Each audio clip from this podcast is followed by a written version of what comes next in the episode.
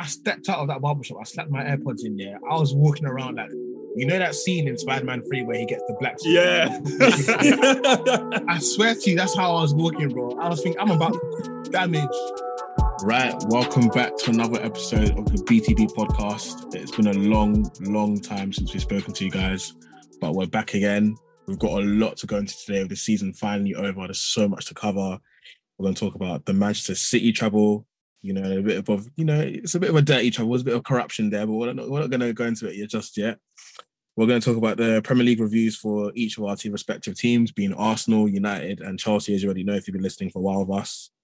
And we want to also talk about, you know, the recent influence that Saudi Arabia is having on the professional game in terms of them, you know, smacking up big players like Ronaldo and Benzema, Kante, and how, you know, does that is that going to be like a new trend in the future? Are younger players going to move there for money in the prime of their career? And we also want to talk about the end of an era, to be honest, like Messi going to Inter Miami, Zlatan retiring, quite a few other legends of the game have retired just this season alone. And then I guess at the end we can just wrap up with some random talk between us. But Kevin, you being the Manchester United fan here, how do you feel that your City rivals have now equaled your club's greatest record? It was inevitable, to be honest. It was going to happen eventually, but I think it. I, I actually don't. I'm, I think it would have hurt more if United had a bad season. But at the end of the day, I think it's just a situation where we're hopefully on the up. They're just up, so we just have to wait until we get to that stage. That's the that's the politically correct answer. Answer yeah, God will punish the Glazers with everything in my heart. I No, let out about the Glazers. I hear it. Let out. Like God will punish the Glazers. Like at the end of the day, like it's it's like they've won the treble, and it coincides with the Glazers playing Higgy Haga with the team. Like, why hasn't nobody stepped in to say Glazers go away, bro? Like, it's not making sense. And the problem is that why did Inter Milan get so far in the Champions League if they want to play like the way they played in the final? To be fair, the way Inter played in the final, I thought they set up quite well. Like the we know that Inter are quite a defensive team and they know the limitation. They just sat back, just let City pass it around for a bit, and they struggled in the first half. To be fair, Romelu Lukaku, Romelu Lukaku yeah, is a bag of cement. okay, him, yeah, He is Fair. cheap. Can't lie, I don't even care what Clearlake Camboli is planning to do with him and Pochettino. Yeah, as soon as that guy comes back in England, just terminate his contract, pay the 50 million euros, and just send him on his way. I don't want to see him in a top next season, bro. bro. Like he's honestly meaty. Like he's genuinely meaty. Like the way he played was was awful, right? And then the thing is that mm, City winning the treble, like, like you man, be honest, it don't it don't feel right. Like you man don't. You can say yeah, well done to them, but it don't feel right. You don't feel like. I don't feel upset about it. I don't feel happy about it. Obviously, why would I be happy? But I don't feel it doesn't feel influential at all. Like the United treble made sense. The Man City treble don't make sense to me. It doesn't it doesn't fill me with any type of I think the reason why it feels so hollow to neutral fans and rival fans is because it's kind of like something we've expected them to do a while ago. Because they've won the Premier League so many times already, you know, they literally just three-peated the league and then on top of it, won the treble. Like their dominance has been a treble ain't easy though. I can't even lie. no, it's not as easy. much as much as they're corrupt, the treble's not easy. Yeah, facts. Like that's there's only two clubs that have done it in the Premier League's history for a good reason. So the fact that they've done it now, I think the only reason why for a lot of people it feels hollow is because it's tainted in a way. It's kind of like how with Liverpool when they won the Premier League for the first time in 30 years, everyone's like, oh, but COVID to like kind of rub them out. But the context was before COVID was like happening and before like they had to like close down the stadiums, Liverpool were well and clear like ahead of the league already. Whereas in this case, the thing has come out with City having 115 charges of corruption since what 2009.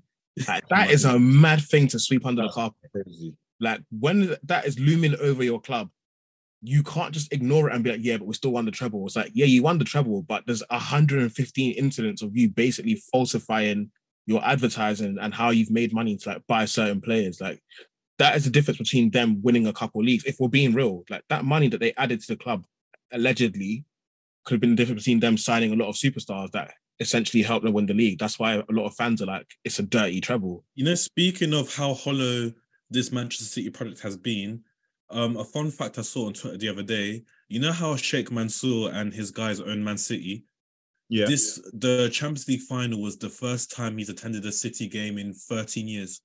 Because he knew he was gonna win, bro. He had to come and witness history for himself. I'm telling you, they're, they're doing judgment. I'm t- I'm sorry, but I believe the Illuminati work in football somehow. I've had this period of time. I hear that still. I hear that still because like, I'm not gonna lie to you. Like even like the way the game was going, right?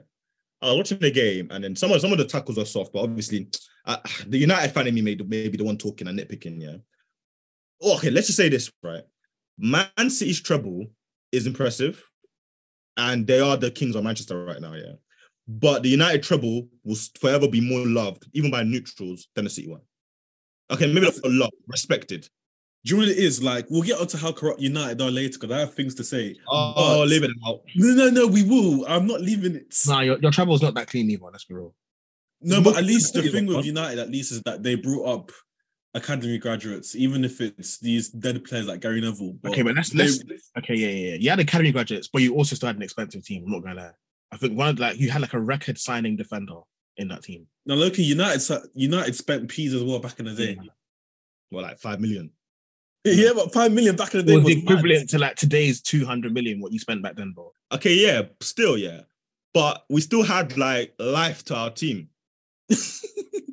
like What's life? only 20 man are bopping to that to that treble parade, bro. Nah, I can't lie. Do you know what's mad? If you go to like, if you've got like young cousins or something, ask them and like their sibling, like friends, like what team they support. A lot of these young kids are now Man City fans, bro. I lie. These A lot lot don't know about Stephen Ireland, Elano, Craig Bellamy, Robinho all these ballers. Ask them, they won't know. They just about they just about know about Adebayor. Just about. Or But on Gareth top- Barry. On the that- topic of this, Who City grew up bubble- wanting to be Gareth Barry? That's a Gareth Just Barry.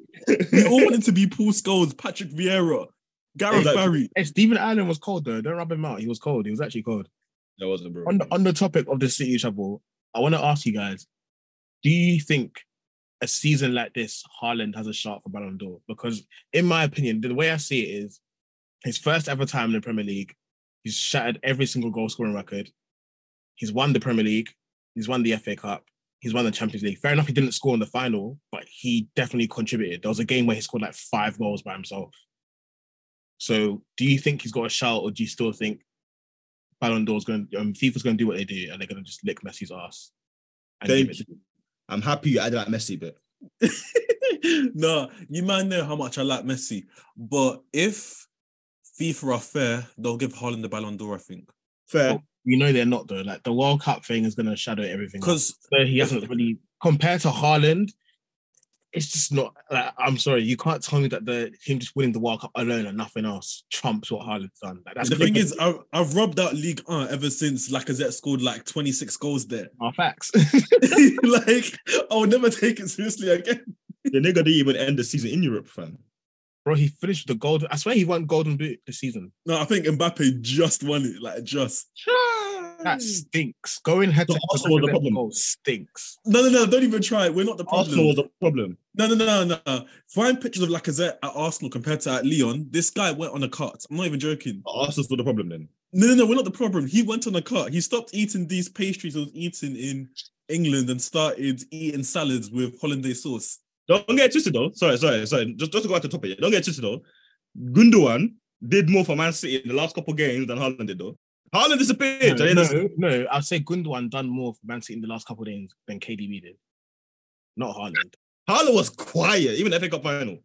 Yeah. No, Done but you know what it than is? half It's, it's hard, it's hard to say. Who would you guys say is City's best player then? Because there's a couple, there's at least three that you can say that are up there, or even Best four. player or most important player? KDB. they're most important because of I can name a few. There's John I Stones, most there's De important- Bruyne, there's Gundogan, there's Haaland, there's Rodri. Who do you think is the most important player? The Arsenal game was the most important game of the season, and the most important player in that game was KDB. So it's KDB. KDB won City the league. Yeah, but his hamstring snapped in the final. Word. Yeah, I heard that, yeah, but that Premier League, but then it's Inter Milan, bro. I'm not gonna lie to you. Inter Milan. Were, ah, I wish Real Madrid was in the final because at least that fight would have been better. That final was so dead. Do you know what it is like? I don't know how Lukaku is with Meg the Stallion and doesn't have plus five attributes. I don't think he's gonna make the stadium. You know they Oh. unfollow each other. Fair. But I think their most important player, if I was being completely, completely like objective, Yeah, De Bruyne. yeah, it's De Bruyne because he single-handedly changes games by himself. Like whether it's you know his trademark long shot outside the box or just playing an incredible pass that nobody else could see. Like he always has those game-changing moments. And I'd say right after him, I would probably pick Gundogan. I'm gonna say Mhm. something unpopular.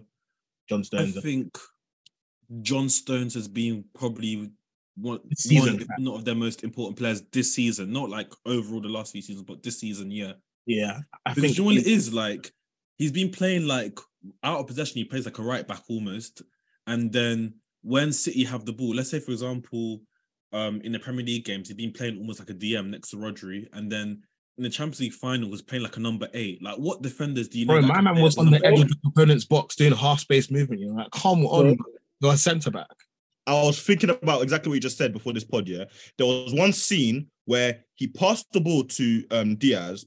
He he ran into the pocket, received it, passed it to the midfielder, get received back, passed it to the wing, then ran to the opposing box. I almost started crying, bro. Bro, That's, he was, bro, he was centre back. Like, how can we compete that's football heritage. Bro, that's mad.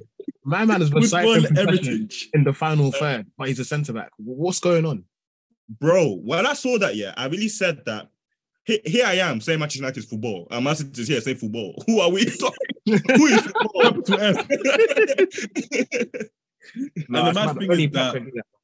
The mad thing is that the dribbles he completed, which, which was six dribbles, it's the most completed since Messi in some other final. yeah. Like What, six, for, John, six for John Stones. Yeah, yeah, for, for John Stones in that final. Oh, nah, man, there's no way. A centre back completing six dribbles. What am I hearing, bro? What's the game becoming? Bro. No, that is mad. But on the topic of this little review, I want to now move on to Arsenal. Obviously, Mm. you guys finished second. Your season was essentially just as good as Chelsea's. We both got no trophies. I relax, relax, relax. you man are in relegation spots, but anyway. But, um, I want to ask you, how do you honestly feel as an Arsenal fan? Do you feel like are you a little bit disappointed, or are you coming more from like a retrospective angle where you know you finished fifth last season and then to go head to head essentially the best team in the world right now and narrowly miss out in the end? Is that something you can be proud about, or is there part of you that's like, no, we should have won it? it's hard for me. Um, like I feel like you said loads of emotions that I'm feeling right now. So as much as I can take the banter, because yes, we did bottle it. However, like retrospectively, compared to where we were last season, we were like fifth or whatever. You know, losing to Tottenham and Newcastle, people are like, okay, this team's not finishing top four next season, and we finished second, which is what I don't think many people predicted us to be there.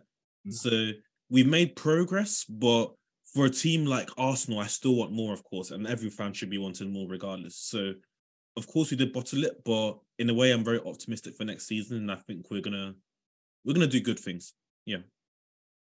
Kevin, what do you think of Arsenal season? I think it's an impressive season for what they expected, but for them to bottle the league like the way they did, it's like it's not like even like they left it to the dime minute to bottle it. They had numerous chances to hmm. revive the season, and I think they were even they were even quite lucky to get a game against City, which really could have buried it for them, and they lacked killer instinct. Unfortunately, in professional football, certain things cannot be allowed to be said, like oh, it's a young team they were old enough to get to that situation, so they should be old enough to handle that mo- moment of time. And I feel like no one should get fired. I'll be very disappointed if I hear any Arsenal fan. I've seen some Arsenal fans say Arteta out. That's ridiculous. But it's a disappointing season. I would rather have a shit season completely than even let my feelings get that high. Uh, that's just me personally. Yeah, What did- Arsenal, it's the hope that kills Arsenal all the time. That's always their story. It's hope. No, do you know what it is? I wouldn't say it's a disappointing season, but I would say that, of course, with the fact that, as you said, Kevin, that you know we're old enough to get there, we should have been like old enough in mentality to get over the line. And I feel like is a young team, and I know everybody says that, but what I will add to that is that they're young in mentality rather than young in quality. Like they Right. had the quality to win the league, just mentally the city players like you know de bruyne seven like 27 28 you know your guys like gundogan who's like 31 they've all been there done that they know how to handle setbacks and stuff like gundogan's had setbacks to dortmund de bruyne's had many setbacks and stuff and you know look where these KDB's, players are now an old man, you know. It's 31, bro.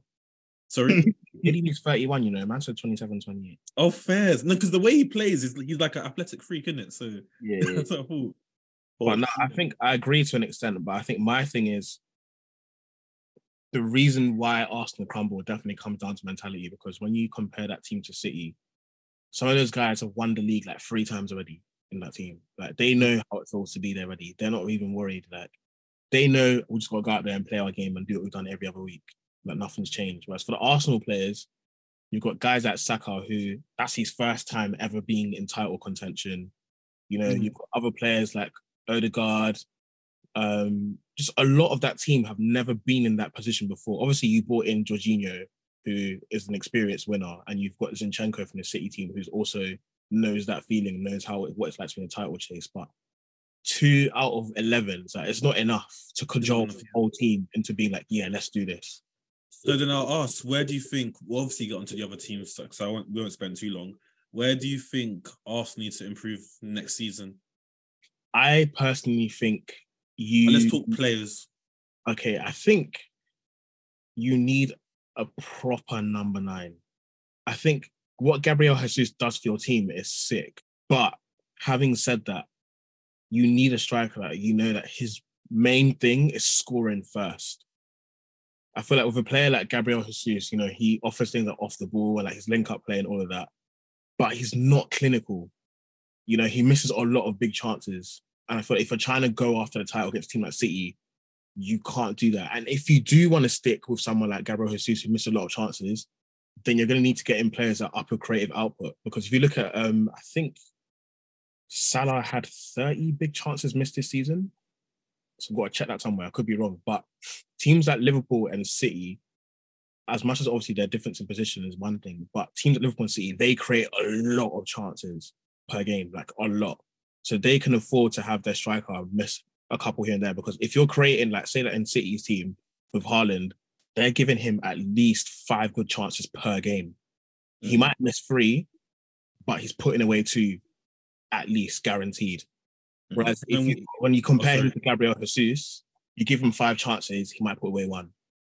Yeah, Kevin, what do you think about all of this? Like, where do we need to improve? I agree. And I think um, to build on Denzel's point, like the thing about Guardiola, Guardiola's not stupid. To, if the fact I, I, always side eye when like Guardiola lets players go, especially to a rival.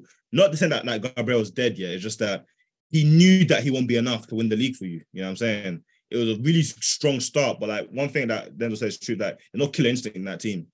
Mm. Like Saka played supernaturally this season, and the problem being a super a supernatural season is that until that supernatural performance becomes his base, Saka has to play out with skin every single season. Whereas you kind of need a team where even at their worst, you're 2 0 up, which is what City is. A bad day for City is 1 0. Whereas United, you get 1 0 and that's a good day. Do you get what I'm saying? So Arsenal need a, like a really killer number nine. I think you also what you also need is that you kind of need a midfielder that's kind of like a utility man that can do everything. Like you kind of have everything in patches, and to be fair, Thomas Partey on his day can do that for you. But you need a player that can kind of do everything. A You know, it's funny that you say that because of um news as we're recording right now. News is coming out recently from someone who's very reliable in the Times. They're saying that we're very close to paying 90 million plus add-ons for Declan Rice, and I think that's the midfielder we need because if he can play deep and he can also play as number eight, you know, he can carry the ball Yeah. defensively. I don't think he's matched by anyone bar Rodri in the league, like defensively. So I think I that's a know perfect signing for us. And no joke, if you man if you man do that and then pair that up with like a good number nine, then you man are definitely on the right track. Like if you keep on progressing in that regard, maybe get a couple filler pieces here and there, which become better than what we, that what we expect them to be. Then yeah, Arsenal very much been on the right track. But what really killed you this season was that you had no killing instinct. Like you have Haaland, where you give him a sniff at goal. Like even at the Champions League final, despite how bad he played, everyone knows if you give that guy a chance, he's going to score. Whereas with Arsenal, right, you can't guarantee that anyone's really going to score. Do you know what I'm saying? Like I don't know if you remember, uh, Martinelli was was running with the ball and Saka was on the right wing, and all he had to do was pass a through ball in. And although you're allowed to make mistakes, Mm. I think that's the mentality thing again. But you're not allowed. You're not allowed to have that that um insurance policy because that's a simple through ball and that's in on goal. Do you know I agree with you? I feel like if anything, what both you and Denzel are saying is that we're talking more about fine margins, and if anything, the signings and people you're talking about are those that improve those fine margins. And the issues for all of us to catch Manchester City is that you know City are literally like well oiled to a T in every position. So Yeah. do you know what it is? When you look at our stats and how we've been, I think I don't know how many people actually know this, but in terms of goals scored, we've actually scored more goals this um passing season than the Invincibles did, which was like 90 goals, I think we scored or something like that, which is a Mhm. crazy amount.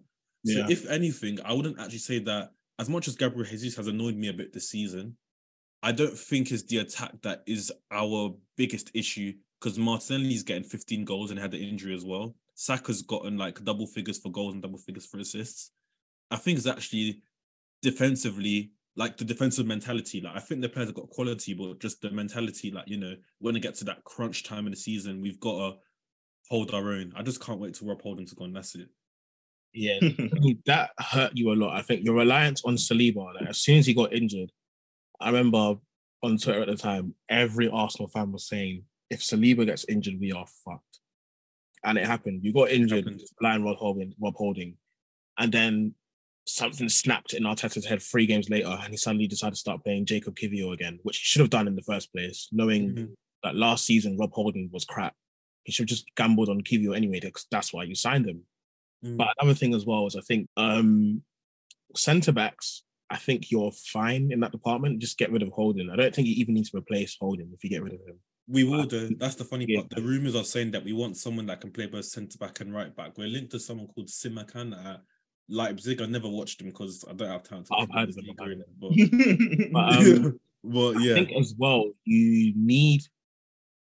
I think it's tough because so Tomiyasu is not fit enough, but he's still a good right back, and obviously Ben White played well at right back, but he is primarily a centre back. So I think what you guys probably should focus on as well is getting an out and out right back so that Ben White can play in his primary position, and also get a backup left back for Zinchenko who can actually push him and is just as good because Tierney is probably going to be sold, in my opinion. I think you guys are probably going to sell him. Denzel, can I add something as well? Though I feel like Arteta still sees Ben White as a right back right now, and it's good to have him because it's like he's our primary right back right now. But if things do go haywire again, and let's say Saliba gets injured, you can move him centrally and have a better option than Rob Holding. It's our fault for keeping him for so long anyway. But True. Yeah. I think I think we should move on to Man United and what they should do. So Kevin, you lead this one. Yeah. How do you think your season went? Would you finish fourth? Third? Yeah, third, third. Yeah, third. Yeah, third and Carabao Cup. Decent. It's a weird season. And the reason why I say it's a weird season is because you know when you've exercised all your resources, like I think he got best of what he was given. So on that metric, it was a very, very good season. But as United, the problem is United as a whole, the problems aren't just on the pitch. Do you know what I'm saying? On the pitch, I would give our rating, I'll give the season out of 10. Um I'll give an eight. On the pitch, I'll give United season eight. I'm out of 10. say 1.5. I agree. You know what I'm saying? But in terms of United as a whole, the running of the club and things of that nature, I would give it like a six. I'd give it like a four, maybe. I, I think the reason why I give it, the reason I still give it a six is because like for what a football club is, like the the finances and all that stuff, and uh, obviously hiring Ten Hag is a Glazer decision on the technicality, is a six on that on that technicality, yeah. But going forward, yeah, we our reliance on Rashford is impossible because Rashford disappeared at the end of the season because of injury, and uh Lisandro Martinez went, and our season went with him. Yeah. Varane is getting exposed. Varane is getting exposed out here. I'm not gonna hold you. Like, how on earth can you let a guy? Did, did you guys watch the FA Cup final? Yeah. I watched some of it. Yeah. The disrespect to concede within a minute is crazy. They did kick off, you know the kickoff glitch on feet on pro clubs. Word. They did that. But The thing is that if you consider the kickoff glitch, I have more respect for it because it's like a fast player running in behind. These man, who these man have not watched Lampard highlights. Late runs into the box. Gundogan was just at the end of the, at the end of the box, just chilling. And the, the second goal is what killed me. That one, that one just finished me. How can Gundogan be at the edge of the box here unmarked? And the ball bounces like three times. yeah. With the You know what I'm saying? Have you So- finally turned on him, by the way? Yeah, yeah, yeah. I'm not gonna lie. I For the listeners, saying, bro. yeah. For the listeners, yeah. David De Gea has to go. David De Gea has to go. Do you know what I'm saying? He's finally seen the light, guys. Finally. Bro, it wasn't. It's not Thank even.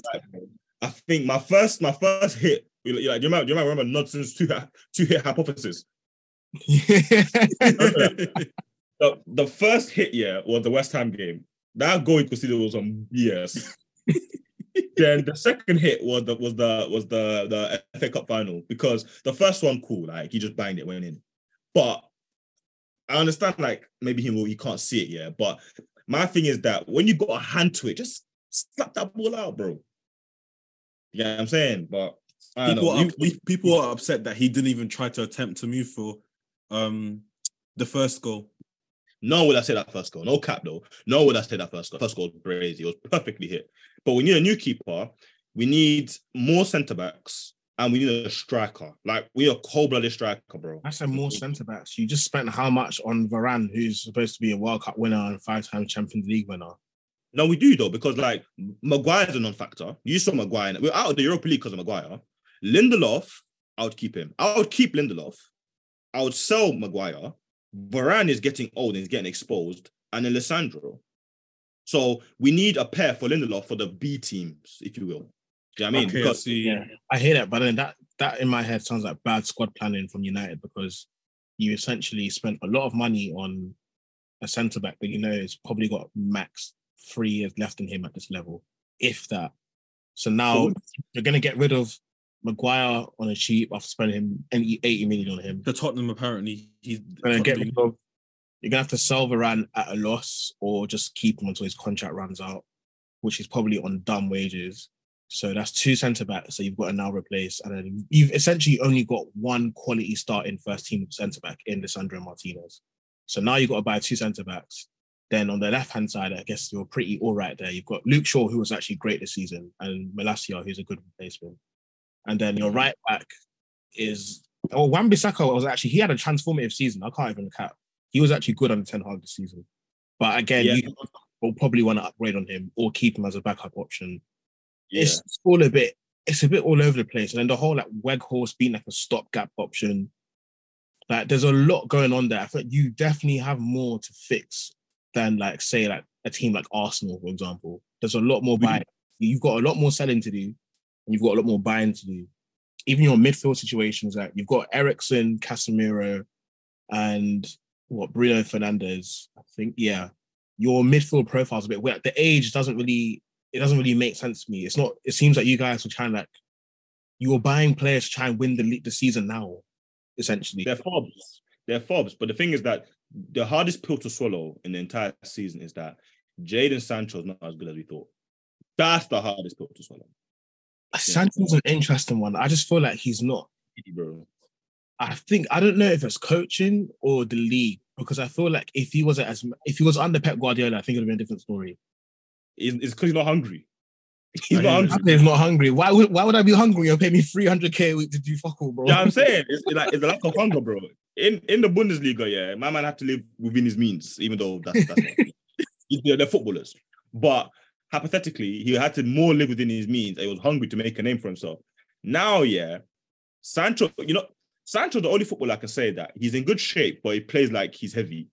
Like he he plays like he's I don't know. I actually don't know what's gone wrong. You just have to Yeah, wait next bro. season when he turns up. That's the only thing. I mm. think it's a combination of like off the pitch issues and just United's whole setup has been so disjointed from, you know, before Ten Hag came in, you guys just like your managerial situation was a mess. You know, that the formation and tactics wasn't consistent. Just so much of like the whole thing like, oh, is the club going to be sold or not? All that nonsense going around. And then that Ten Hag's come in now, has tried to use him. And it's just I feel like the game that he plays is not what United plays. I think United wants to be a possession based team, but that's not Sancho's game. Sancho is not a winger that plays in a possession based team. He's a mm-hmm. winger that's meant to play in teams that hit you on the counter really quickly, where he can run in behind the spaces. Whereas Ten Hag wants him to be a ball to feet winger. and I think that's just not his thing. Maybe someone like Guardiola could turn him into that because Guardiola can transform basically anybody, but trying to mold him into that player in United system, I just don't think it works for him. I think it's a similar situation with Antony. He's not great with the ball at his feet in terms of like beating his man, that kind of thing. Antony's better like build like building up the play, not like a final. Yeah, player. I think there's a bit of misprofiling going on there from United. I feel like they saw what Sancho done at Dortmund, and it was a thing was like, oh, buy him before like some other competition gets him, whether that be like one of the other top six rivals, and you guys rushed in and bought him. I feel like that's kind of what mm. happened there. Can I say a few things about United season about how I'm seeing it? Um, so I agree with Kevin in terms of like if we're just disregarding Manchester City as a whole and what they've done, um, you'll say that for your expectation it was an eight on the field, but in terms of off the field, the reason why I've given a four is that Denzel said the way that you guys have just planned for a while has been really poor, and is even showing just at this moment in time. Obviously, things can change later in the transfer window, but for example, you're going to extend De Gea by like two years, if I'm not incorrect. Um, right back wise, Dalot and Wan Bissaka, they've both had their moments and had their good moments, but I almost can't tell who's like properly like superior out both of them. Like for me, is Dalot just about, but even then, yeah. is better defensively. So it's like you don't really know. And it's then, because so sorry to, sorry to interrupt you, bro. No, no, Wan is a non-factor going forward, and Dalot is shaky backwards. So it's like if you're going against a team that, you, that you're going to be attacking non-stop Dalot, you're going against a team that you're going to be attacked non-stop Wan-Bissaka. That's not helpful at all. And then the issue as well is that you got Varane and Casemiro, who, while I rate both players, I don't really think for where Ten Hag wants to go, you should have bought players of that age profile and at that point of their careers. Especially, mm-hmm. I don't think Casemiro is as good on the ball as some United fans like to say. And even defensively, he's actually quite good to be fair, but mm-hmm. he does concede the odd silly foul here and there that he doesn't need to do. And then another reason why I say and I agree with Denzel about giving a four for United off the pitch is that let's take, for example, your transfer target, Mason Mount. Like, I don't really see why you're going for someone like Mason Mount and you're letting Alexis Mac Allister go to Liverpool unchallenged for 35 million. Considering that you can offer Champions League football and Liverpool can't, why are you not going for somebody like Mac Allister who can play deep and like, you know, build up play better than Eriksen can? Like, come on, Eriksen suffered cardiac arrest and you're now signing him to play for your team it's like, but, but, the thing with United is that you know United, United has notoriously always been you'd never get your first option because our first option would have been Frenkie De Jong. Even though Frank, I don't, even though Frenkie De Jong wouldn't have been as defensively solid as Casemiro was, Frenkie De Jong, a real serious team would get Frenkie De Jong and a Casemiro type of player, a real serious team, because United have the money to do that let, let put Glazers or Qatar or whatever aside. here. United have the revenue to do these signings. That you can do that, yeah. And as well, I was gonna say is that I saw a rumor saying that if you don't get Mason Mount, because I think Chelsea want close to 70 slash 80 million, your God plan your plan B your plan B is Moises Caicedo. But I'm thinking a plan that has good planning makes Caicedo your plan A. Like it makes no sense. I'll take Caicedo over Mason Mount any day because if you really want to call a spade a spade, even if we're really pressed for money, right? Um, I think all everyone in this podcast will agree that Bruno Fernandes is more of an Iron Man than any other player on the pitch. This guy plays every minute of every single game in the season. He's crazy. I don't know how he does it. That's you know what I'm Saka for us. So if I'm really stressed for money, I would buy Caicedo first because for one, my future's handled. For two, he's a solid player. For three, Casemiro's a lot older, and Casemiro is has got a red card in him. So it makes sense to get Moises Caicedo. But these man, they don't, they don't, they honestly just generally don't think. You know what I'm saying? And one thing I don't get is that what scares me is that, and the truth may actually be in our face if we're not willing to accept it. uh, ownership that is that they're saying they're going to leave. Why are you invested in the Mason Mount deal if you're on your way out?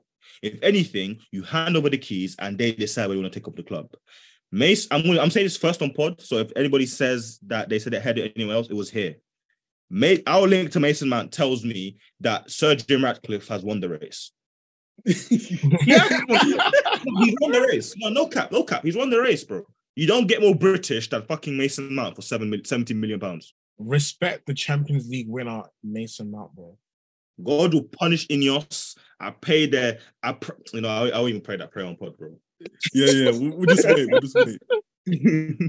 The thing is, I got, it's funny because I think later in the not later, sorry, early in the week, um, Denzel must have plugged some fake Romano tweet into our WhatsApp chat. Oh, and Kevin called the whole chat thinking Kevin made Qatar came. instantly. Denzel. Yo, Kevin, Kevin was about to go mosque for the first time. This guy even Muslim, bro. I almost, I almost crashed the whip, bro. I was thinking, oh, oil me up, cuz. Where, where were you? No, I was, driving, I was driving back to my accommodation, innit? And then I saw the thing, and then Denzel with all caps say, Oh, Qatar actually bought United. You know, I was thinking, stuff for Allah. I was thinking, yo, now, now I can chat shit now we're back. Like, I was thinking, even if City won the treble, man's chilling, bakey, take your treble. We're about to win two trebles back to back. Do you know what I'm saying? But you got quadruple, you know, still. but, but, but what I don't get is that what I don't get is is no one like any person who's got any power of football. Like he, uh, I'm gonna say Pele, but he died, didn't it?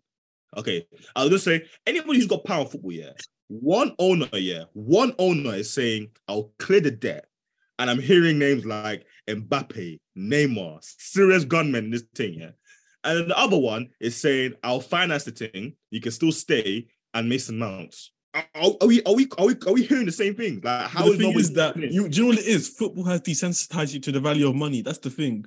And we'll get onto that later with the Saudis. We when he- don't care about money, bro. That man have big B's. We're not talking about M's. Big B's. Buy me Mbappe. Buy me Mbappe. Buy me Neymar. I don't care if you're feeding your children afterwards. Do you know it's my- funny that, that you talk about Mbappe because I saw some rumor as well. I just see that's what I do on my Twitter. Um, apparently Mbappe doesn't want to extend that PSG, and there's a chance that he might be sold this summer. There's a chance. Because Mbappe is disrespectful. What, we say Mbappe or Neymar doesn't want to doesn't want to do. Mbappe. Hey, He's going to he's going to Real Madrid, bro. He apologized to Florentino Perez personally for the whole fuck up. bro. if I were the PSG owner and Mbappe, and I'm hearing these rumors, yeah, Mbappe would just go missing overnight somehow. I gave you, I, I sold the, I sold the soul of the club to you, and you still want to leave me. Hey, it's not possible. I said his body went up in the river saying, you know. So all that was left for PSG to do was to change the team to Mbappe FC. That was the only thing that was left, and he still wants to leave. Nah, bro. Uh, let, let's go to Chelsea, man. It's about time. We'll keep it short because your team's dead. Lol. No, we're not going to keep it short. I think there's a lot to go into still. I think, I think it's one of the funniest seasons ever The a Chelsea fan. Like, The thing is, if no Denzel, I'm gonna say this now. If we had the season you had, the way I would be corned, I would never appear on social media again. this is how you know that your your team's not big like that. Because if it was Arsenal we having are, that we season, are long because day. I can't lie. if United had that season, longest of days. Like Kevin No. will never appear again on this pod. Hundred percent. Hundred percent. No, we got cornered. I can't lie. I, there was a period of time. Not enough. No, it was. It was. I can't lie. It was basically there was a period of that. There was a stretch of three months where all Chelsea discourse was just about us being in a relegation battle, Lampard coming back, spending six hundred m's, all that. Like was non-stop. Even when Liverpool was there doing Higgy Haga, there was no one was saying nothing about them. Like all the smoke was directed to us. Not even that. But um, I think it's been an interesting season. It's been it's been funny. Like this is It'd be funny. it has been funny because this is the first time as a Chelsea fan where I've been like, we'll have a game. And I'm like, you know, I actually genuinely don't care about the result. Like, I'll be doing something else. I'll be playing my PS5. I'll be coding. Like, you at recess land instead of watching Chelsea. yeah, bro. I was at, I was outside. I didn't even care, bro. I was like, that man can get relegated. I actually will not flinch. I'm not losing any sleep. it's it's it's a, it's above me now. It's in God's hands, bro. Like that's how desensitized I was to the season because I just don't understand where this Texas cowboy youth thinks he's coming in to be throwing money around. Yeah, You are loving him as well when he got Enzo. Uh, you know The way you were chatting. the London Blues, the Cowboys, yeehaw, all this crap, yeah, just throwing bread around anyhow. And then, do you know what really, really, when I was starting to look at him, that I will bottle this guy if I ever saw him in Central. The Real Madrid thing. When we were playing Real Madrid and they asked him what the result is going to be, he's this guy opened his triple chin neck to say 3 0 to Chelsea. Are Hmm. you smoking? Butch? What do you mean 3 0 to Chelsea? you can see the state of the club, and you opened your mouth to say three nils. Ancelotti heard that and he was playing it in the locker room and said, Are you man? Just listen to this. innit?" He speak to the team. There was no, No, team, no team talk. no team talk.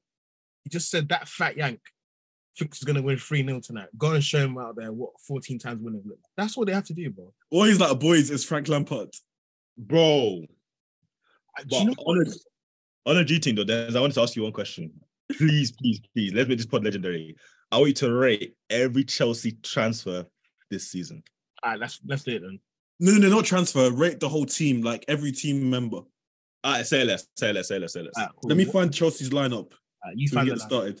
Because the girls are rated, or or the only people rating that um what's that guy all the girls are going crazy for in Chelsea? Not, not even off the cheek anymore. The guy with the dreads, whatever his name is. Oh, Noni Madueke. Yeah, by the way, okay. Is he even a baller? He's decent. He's got. He's more of a signing that you have like for the future, isn't it? Like, He's decent, but his dribbling kills me, man. It's jokes.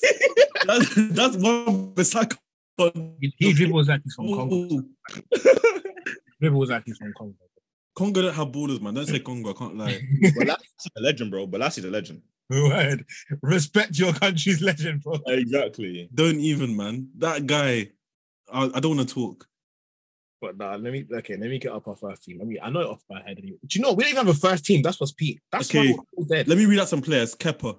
Um, do you know? Okay, let me, let me. I'll give you two ratings. Yeah, for this season alone, this season alone, if I'm being completely objective, I'll give him a six point five. This is Mhm. the best season he's had under us. That's mad. Wow. Kepa's career at Chelsea as a whole, him as a player, minus 10 out of 10. Get him gone, even if we're sell him for 200 pounds. And just get him gone, man. He's such a bitch when it comes to long shots. Like he just he's so hopeless. Bro, how can he concede? I think it was what he conceded 28% of long shots. That he 28% of the goals he conceded this season were all long shots. That's mad. That's It's crazy. almost one third, bro. Niggas are seeing him. They're getting past the halfway line and they're licking their lips. They're saying, right, let me have a crack. "Yeah, everyone's uh, lad, uh, calm down, calm down. You're gonna get some. You're gonna get some." That's what they're doing. They're feeling. That's mad. They don't even rate the goalkeeper. They're seeing him. Ah, let me just blast it. So that's my rating for him. I think left back now. Cucurella. Oh, I don't even want to get cancelled, bro. So let me just hold my tongue. I'll, I'm gonna Thiago Silva.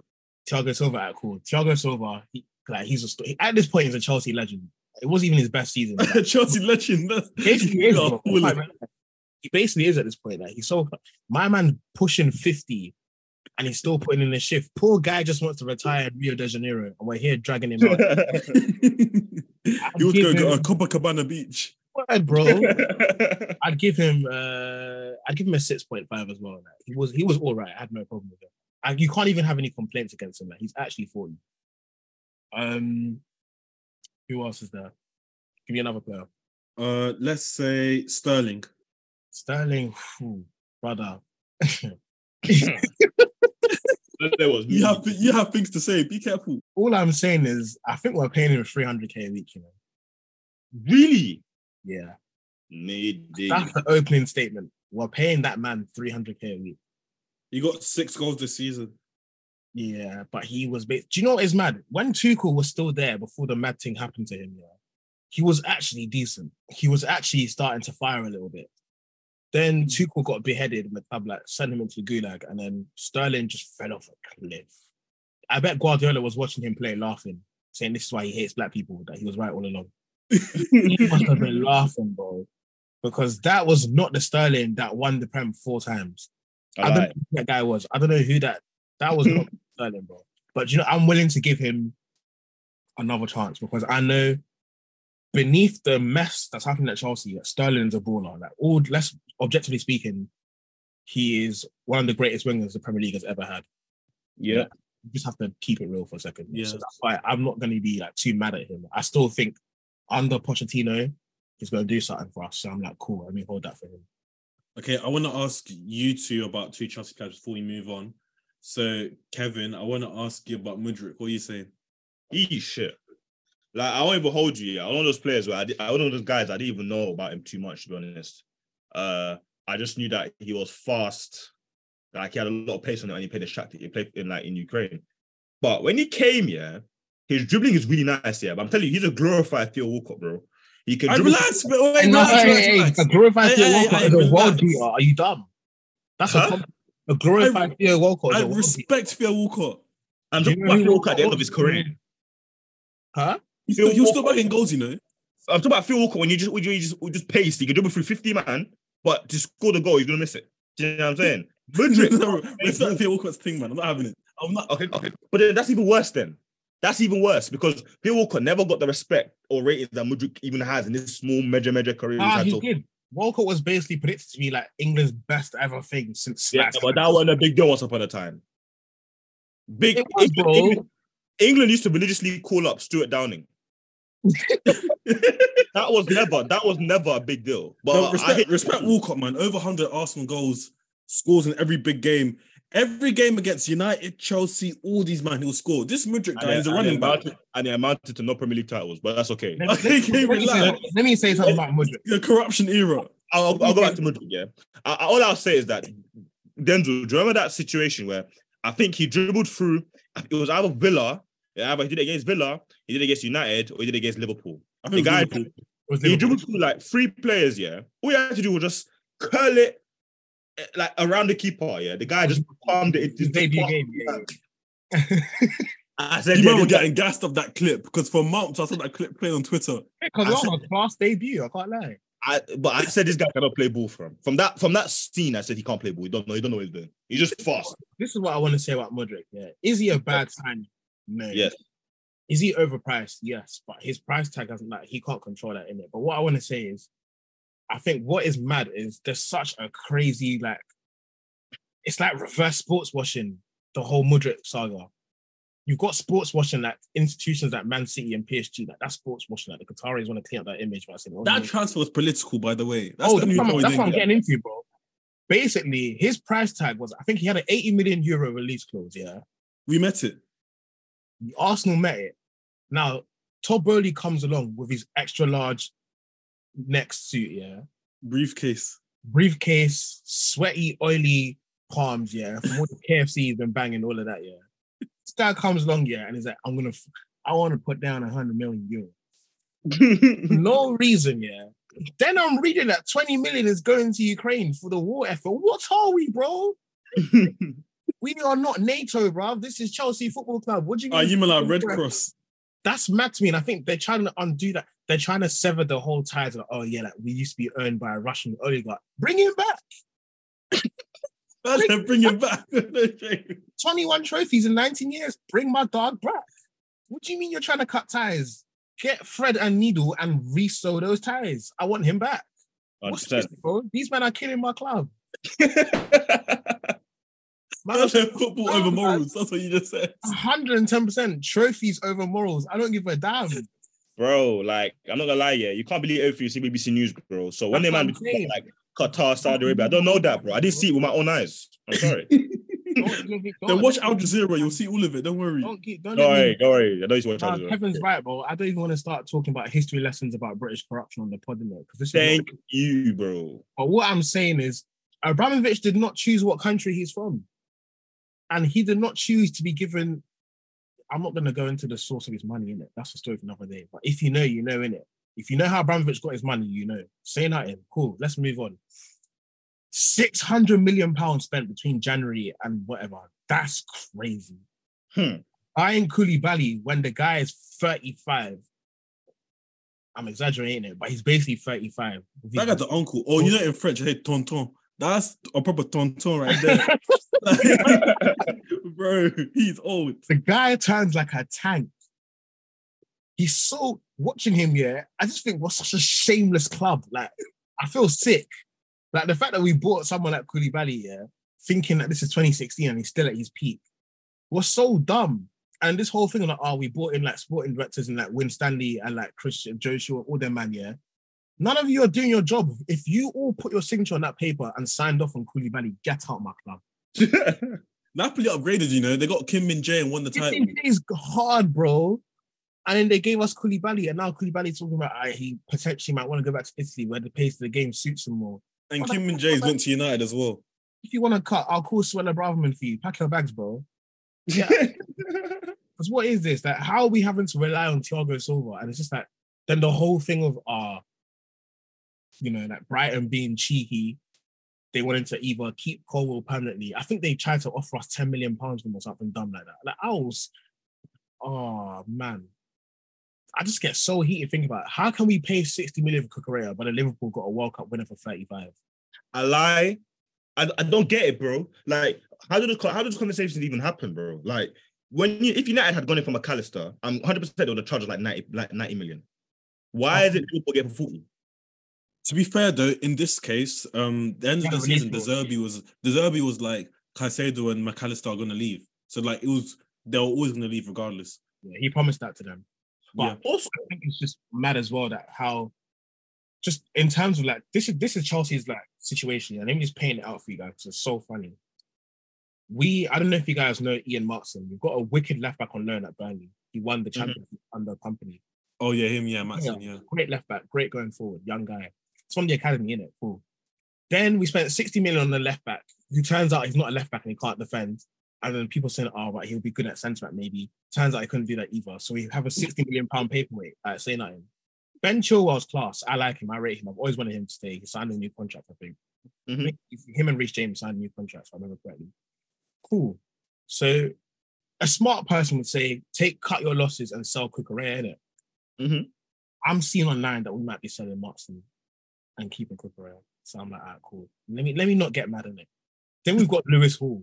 I don't know if you've seen you guys have seen him play, but Lewis Hall is really like he's a raw talent, but you can tell he's good, bro. Like, yeah, he's primarily a midfielder, but he can play at left back. There was a period of time where I shit you not, he kept Cucurella out of the team for five games in a row at left back. This guy is only like 19. That's how good he was. He gets thrown into the gulag. Right. We spent what 18 million euros on Datro Fofana. I, I think he played like three games and then they sent him to Congo. that guy did not play. Why everything bad sent to Congo? We have that to ask guy the question. Did, that guy did not play again for no reason. Broha snapped his ACL or whatever, and then we're having to slum it out of that. You know, that, you know Datro Fofana, he's like your FIFA career mode signing that you make. Bro, he's actually so good, and they didn't even give him a chance. Like, if you know the season's done, just let the youngers play, bro. What do we do instead? Slumming it out, doing all this nonsense, Sterling at false line, Havertz doing his best impersonation at the 10.5 role. All this nonsense, bro. That's happening now. Then you've got the midfield situation. Kovacic doesn't even want to be here anymore. The guy plays like we're holding his family at gunpoint. like, that's why he's going City because he just genuinely doesn't. Imagine he was fit for all the World Cup and then Premier League started and all of a sudden he's injured. He doesn't I, want to. I'm going to say, um, I think we should move on to our next topic. Yeah, yeah, yeah. Let's move on, man. Yeah, I don't know. It's about the Saudi league. So, do you remember, like, let's say two or three years back, like the Saudi league was just seen as, you know, okay, players at the end of their career, they're gonna go there, see what happens. Like Matheus Pereira, when he was at West Brom, he went to Saudi league. Odion Ighalo, he left United and went to Al Shabab in the Saudi league.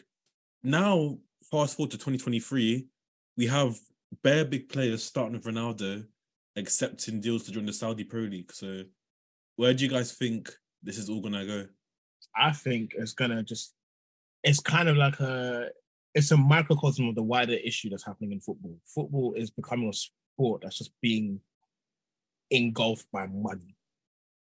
Like there's so much money in football that essentially no one knows what to do with it anymore at this point.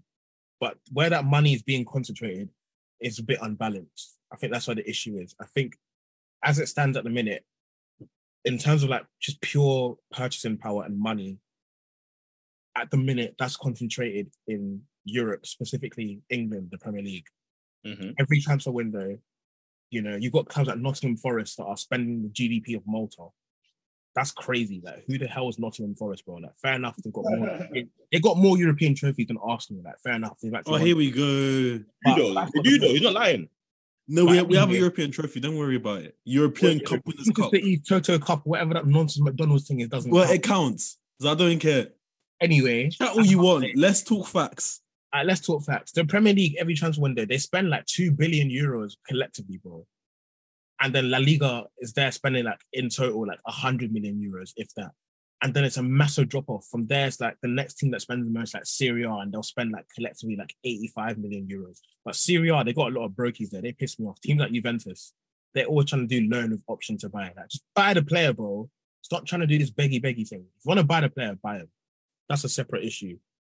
When it comes to now, like teams like um countries like Saudi Arabia, I think what's happening is, is if we're being honest, it is sports washing. For people that don't understand what that is, sports washing is when a country that has like a dubious track record of like human rights abuses and just things that would generally be considered like in an objective sense bad they try and cover that up by saying like, hey, like you know, we invest in this, so that makes us a good country. Like we do this, that makes us good. We're investing in sports, giving opportunities. Yeah, that Yeah. distracts the general public from the darker side of what they do. That's what sports washing is. And Saudi Arabia is famous for that in terms of, you know, obviously they've done that through Manchester City. They've done that with their public investment fund, you know, Newcastle. They've done that with PSG things like that of, of that nature. And now they're doing it with their actual football league, which is crazy because the public investment fund said they were committing, I think it was 20, was it 20 billion euros to um, Al Ittihad and Al Nassr. And there's another team. There were three teams that they were committing a massive amount of money to, which is crazy. Like, how can you have a, how's the league meant to be competitive if you're sponsoring three teams? That's It's like, it's like the UK government deciding that they're going to sponsor Man City, United, and Liverpool and give them each 250 million pounds every season to play It's with, mad. just for no reason. Like, why is that even? How is that fair to any of the other teams? And I think what happens is essentially, you know, Ronaldo went there. They paid him what 200 million euros, essentially, gave him whatever. Benzema's gone there now. End of his career, he's gone there. Kante went there, which is crazy to me, but I get it. But they paid him something crazy as well. Then they offered Messi 1.5 billion euros over three years, and he turned it down to join Inter Miami instead. And I think he's got like a, sh- a share in Apple or something like that. yeah, they gave him like a mad setup over there. But I think what it is is it's setting a crazy precedent, in my opinion. I think they will. The Super League is going to come one way or another. The Super League is already here in terms. The Super League is the Premier League. First of all, I think that's me speaking objectively. The Super League is the Premier League. A lot of the worst teams in the league would still comfortably finish in the top half of the remaining top five leagues in Europe, which is mad. Can I read a quote that I saw? Because you know, like Ronaldo actually really believes in this whole Saudi league thing. So he said, um, "Saudis are a very competitive league. It's not Premier League. I'm not going to lie, but it's a league that's left me positively surprised. In five, six, seven years, if they continue with the plan, it will be the fourth, fifth league in the world. Cap. That's cap. bro. When you when someone slaps two hundred million in your account, you're gonna say anything they tell you to, bro. So we've got Premier League, we've got um Serie A, we've got Bundesliga. Yeah. You know, you, you never know. Saudi League can go above Ligue 1 at this rate. Oh, Because if facts, Lacazette that's sco- me. if I Lacazette think- scoring goals, then I'm right off that watch- league. Who's gonna watch? Who's gonna watch Al Nassr versus Al, Al Ittihad? Hey, that's a good now, sound. but now that That's Messi can even join together, I will not watch it. But you know what? Being real, yeah, we can just remove Ligue 1 from that conversation, and we can just replace them with the Championship. The Championship is great, bro. Mad competitive, good players there. Like, The playoff was amazing. still. Ligue 1 will never be a top five league in my eyes. I'm sorry, Now that that playoff, by the way, was amazing. Was it Coventry and Luton? bro. That's football. That's That- that football a heritage, bro. Like, that is mad. You will not get that in Ligue 1 because some like PSG is probably going to win the league by like 30 points by the time it's February. Like, I don't want to hear what I means. But yeah, back to Saudi though, the wages that have been offered and the players that have been offered to go is crazy. So, for example, Alexis Sanchez got an offer from a team called Al Fateh, and the they're offering a 10 million euro salary per season What? until 2024. Try. Then, obviously, as you said about Messi, he was offered more than 400 million euros a year.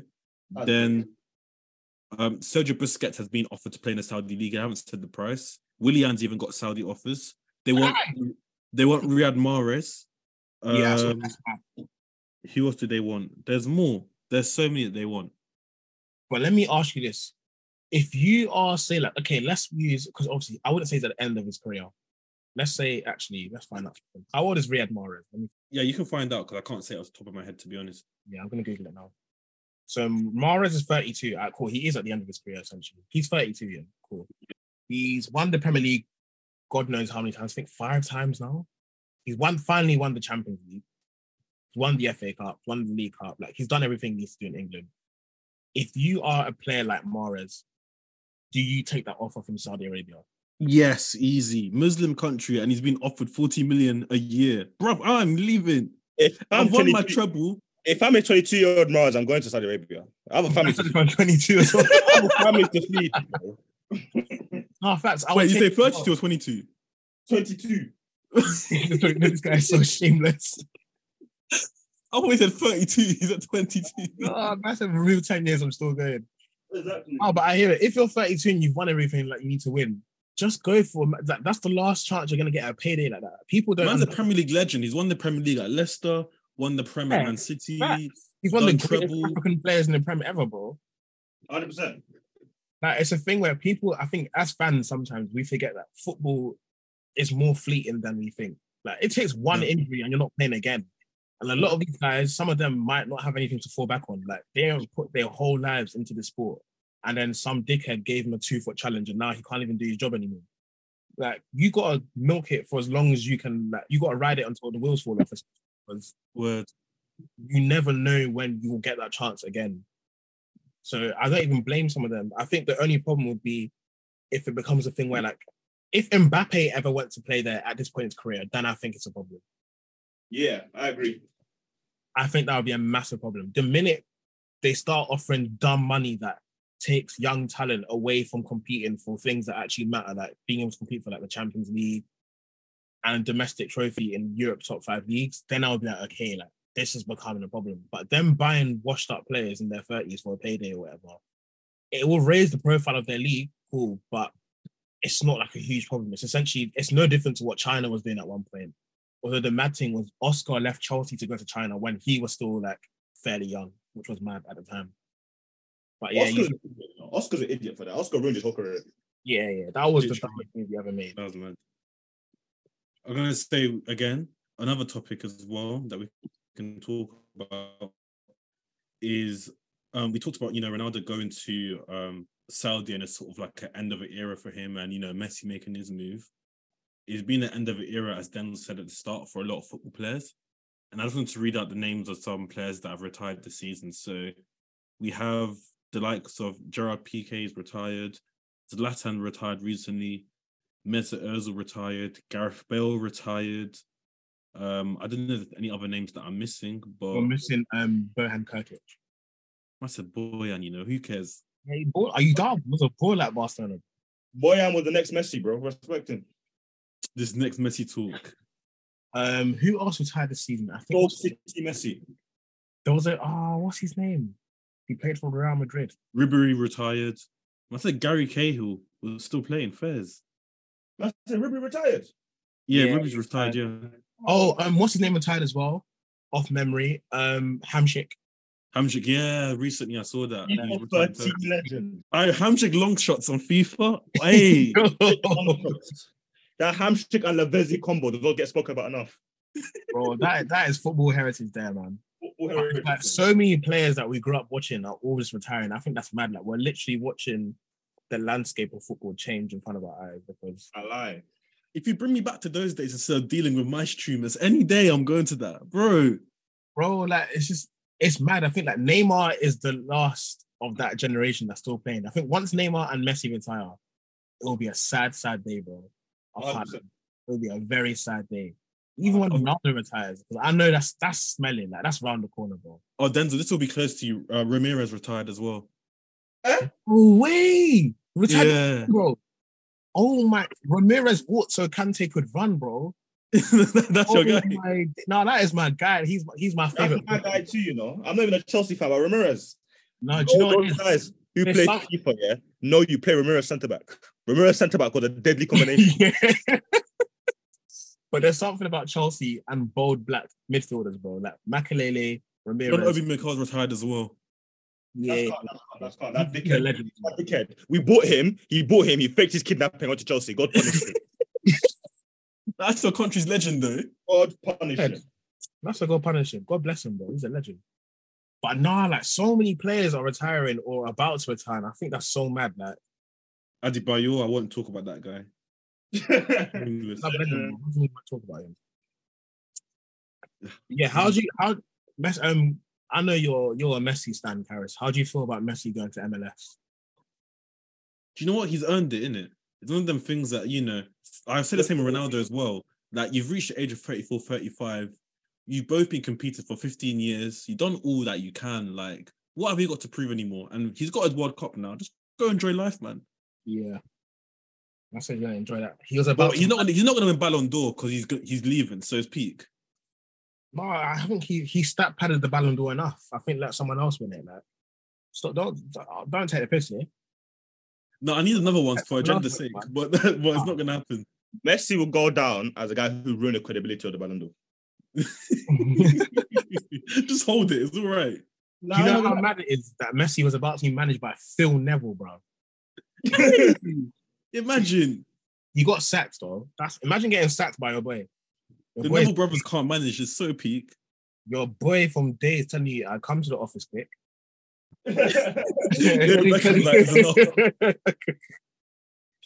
He's telling you, "Ah, you got to pack your things still. No, it's like the Oh. equivalent of. I remember when I was like in my master's days. I think Kevin helped me to get a job in a COVID lab. Imagine if Kevin decided that, oh, I'm gonna go to management and tell them to fire you. That's what it would feel like. yeah. like that stress. Imagine David Beckham firing his boy.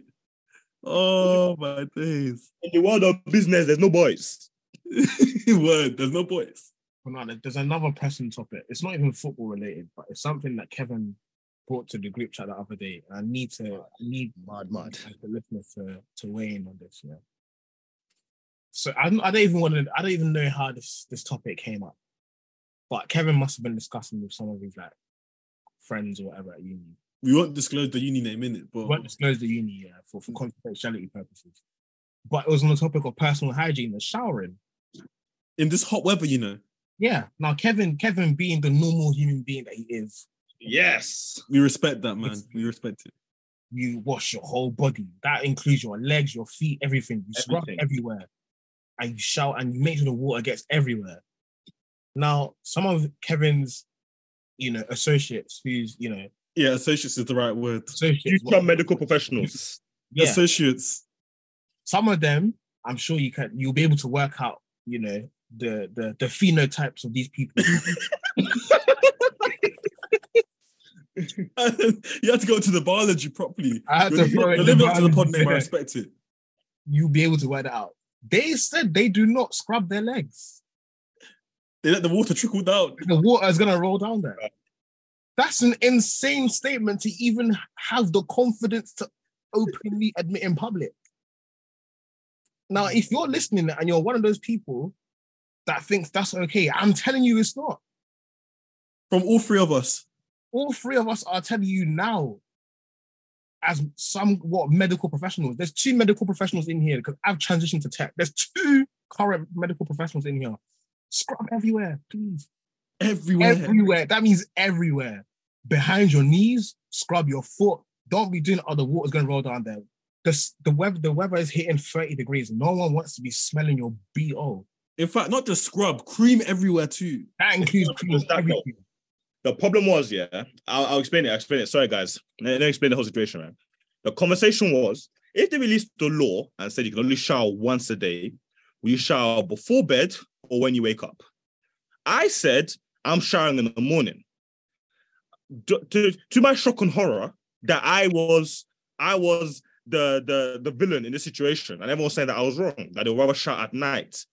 So what, what I heard was you'll go to bed, sleep, let all the bacteria fester on your body, yeah, and you go and release it to the world. And they wonder why COVID is flourishing. Do you know what I'm saying? That's what I'm saying.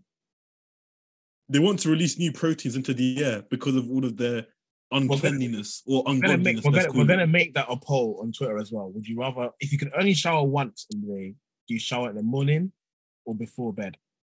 I We're gonna expect poll this as well. We're gonna poll I- this. Yeah, we're gonna poll this. I expect there to be Yeah. a clear landslide for one answer. If I'm seeing 50-50, that will tell me you lot smell. Yeah. If I'm seeing 50-50, I'll be greatly disappointed. If it's 50 50, do not sit next to me on TFL on my morning commute, Honestly, please. I want to don't even- survive. Don't even get public transport. Use lime, uh, use a lime bike so the breeze can at least circulate your beer into the air. Word. But I think another another before we even wrap it up, I think another another life changing event happened recently. to me, guys. That I want to I want to share it over. I feel bad, but as Kevin has spoken about already, sometimes in life you need to like upgrade in it. Like Man United needs to upgrade. As a person, you have to upgrade your life. Cool. Raw. So some of you may or may or not have heard of the event Recess Land that happened. Great, by the way. I had an amazing time there. I'll never forget it. Loved it. We've seen all the pics. Don't worry, bro. They saw the pics and it. You you're with Clint. Yeah, yeah, yeah, that's a family friend, man. But besides that, I had to get a trim before going there. Now I have a barber that I've been going to since I was 13 years old. I'm If 20 he hears this, you're in trouble. By the way, I'm just saying. Hundred percent. I, I, if he hears it, I, fuck it, innit? That's that charge it to the game.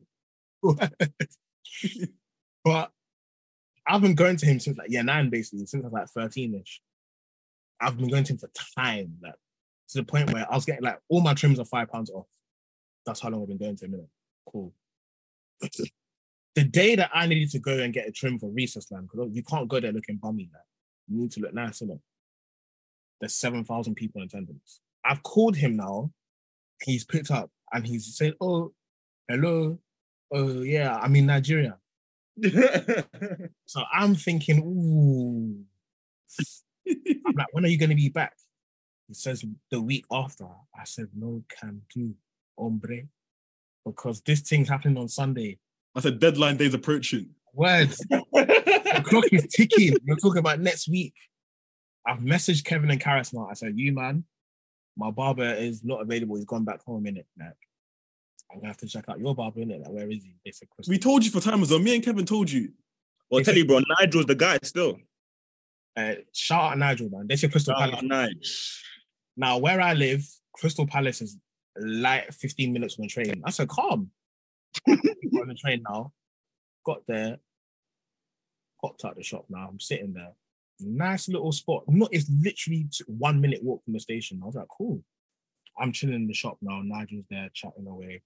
He's got some two older guys there chatting away, whatever. And now it's my turn. I've sat down in the chair. Nigel's cut my hair. I've looked in the mirror. and I'm not even exaggerating. I just said, wow. I said, whoa.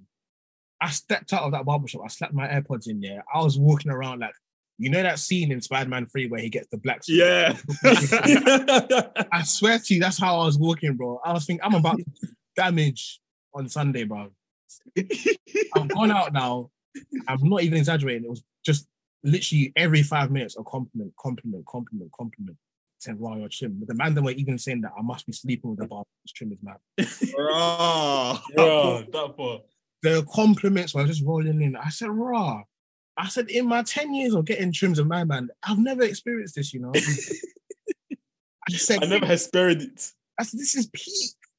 And the price difference was only a fiver. I said, Ooh. As soon as I got home, yeah, I told Kevin and Karis what happened now. And I told them, man, them, I might not be going back to my man. They're thinking, right, you're going to dash away 10 years. I said, 110% I am. 100%. The, now, my old barber's landed from Nigeria and he sent me a voice note saying, hello, yeah, I'm back now. So if you want to cut your hair, you know, come. I was about to block his number, fam. I was thinking, don't even message me again, bro. But Have you not given like any notice at all? Like no annual leave notice, nothing. nothing, bro. Like the way the, the trim that Nigel gave me, you think I'm gonna give that up? So no notice at all. Like not even the decency to give notice. I might pop by the shop and tell her that you know, don't cry because it's over, smile because it happened, guy. Bro. Bro, this is like Robin Van Persie, you know. Listen, all the great players in their career know when it's time to leave their club, man. Van 100%. Persie done it. Fabregas done it. Do you know what I'm saying? Like you can't you can't stay at your boyhood club forever, man. Like sometimes you just gotta be like, you know what? Don't the moral of the story is don't be a Harry Kane. Know when to leave, bro. You have to know when to look at yourself and be like, do you know what? I need to win a trophy. It's time for me to dip. And that's what I'm doing, man. I'm, I'm moving to Real Madrid. I'm, moving to Tottenham. I'm moving to Madrid. I'm ready to win a trophy now. That's all. It's no hard know, feelings. speaking of trophies as well, you were saying that bag bag out to get any drinks. Bro, they, were, they, were, they were treating me like a slag, bro. Was, they were buying me drinks for no reason. I said, ah, I said, I know what the pattern is. Saying that. That. Oh man, they were buying me drinks left and right. Oh, come and do shots. I said, I've had enough. They said, no, no, no, come and do more. I said, all right, cool, say nothing. you, you're like, who am I to say no to that? Uh, who am I to say no to a good time? Why should I ruin everyone else's time by being, you know, that guy's, oh, I don't want to drink. Come, if you're buying I'm drinking. I bet there's cups for the same size as that Carabao Cup. Oh. That thing is tiny, the Carabao Cup. Oh, yeah, that's it. That oh. picture of him, Maguire and Fernandes holding. Oh, my things, man. That's football heritage, bro. That's your club's heritage now, Carabao Cups. While your rivals are winning trebles, have some shame, bro. I'm not. I'm not gonna lie to you. Yeah, if football continues to re- like reduce my mental health, I'm not gonna lie. I have to call it quits. You know. No, I hear it still. I hear it. like, if I quit another season like this, I'm I'm quitting. Like my dad, like when I was young, my dad once said to me, "Win or lose, they still get paid." I it resonates with me now. Win or lose, them man still get paid. All we have to say is that when we get to heaven and it's judgment day, they won't ask you how many Premier Leagues you've won. Well, you never know that still. Actually, like, no, but all jokes aside, yeah, all jokes aside, yeah. To this day, my mom doesn't know like the nickname for Man United, you know.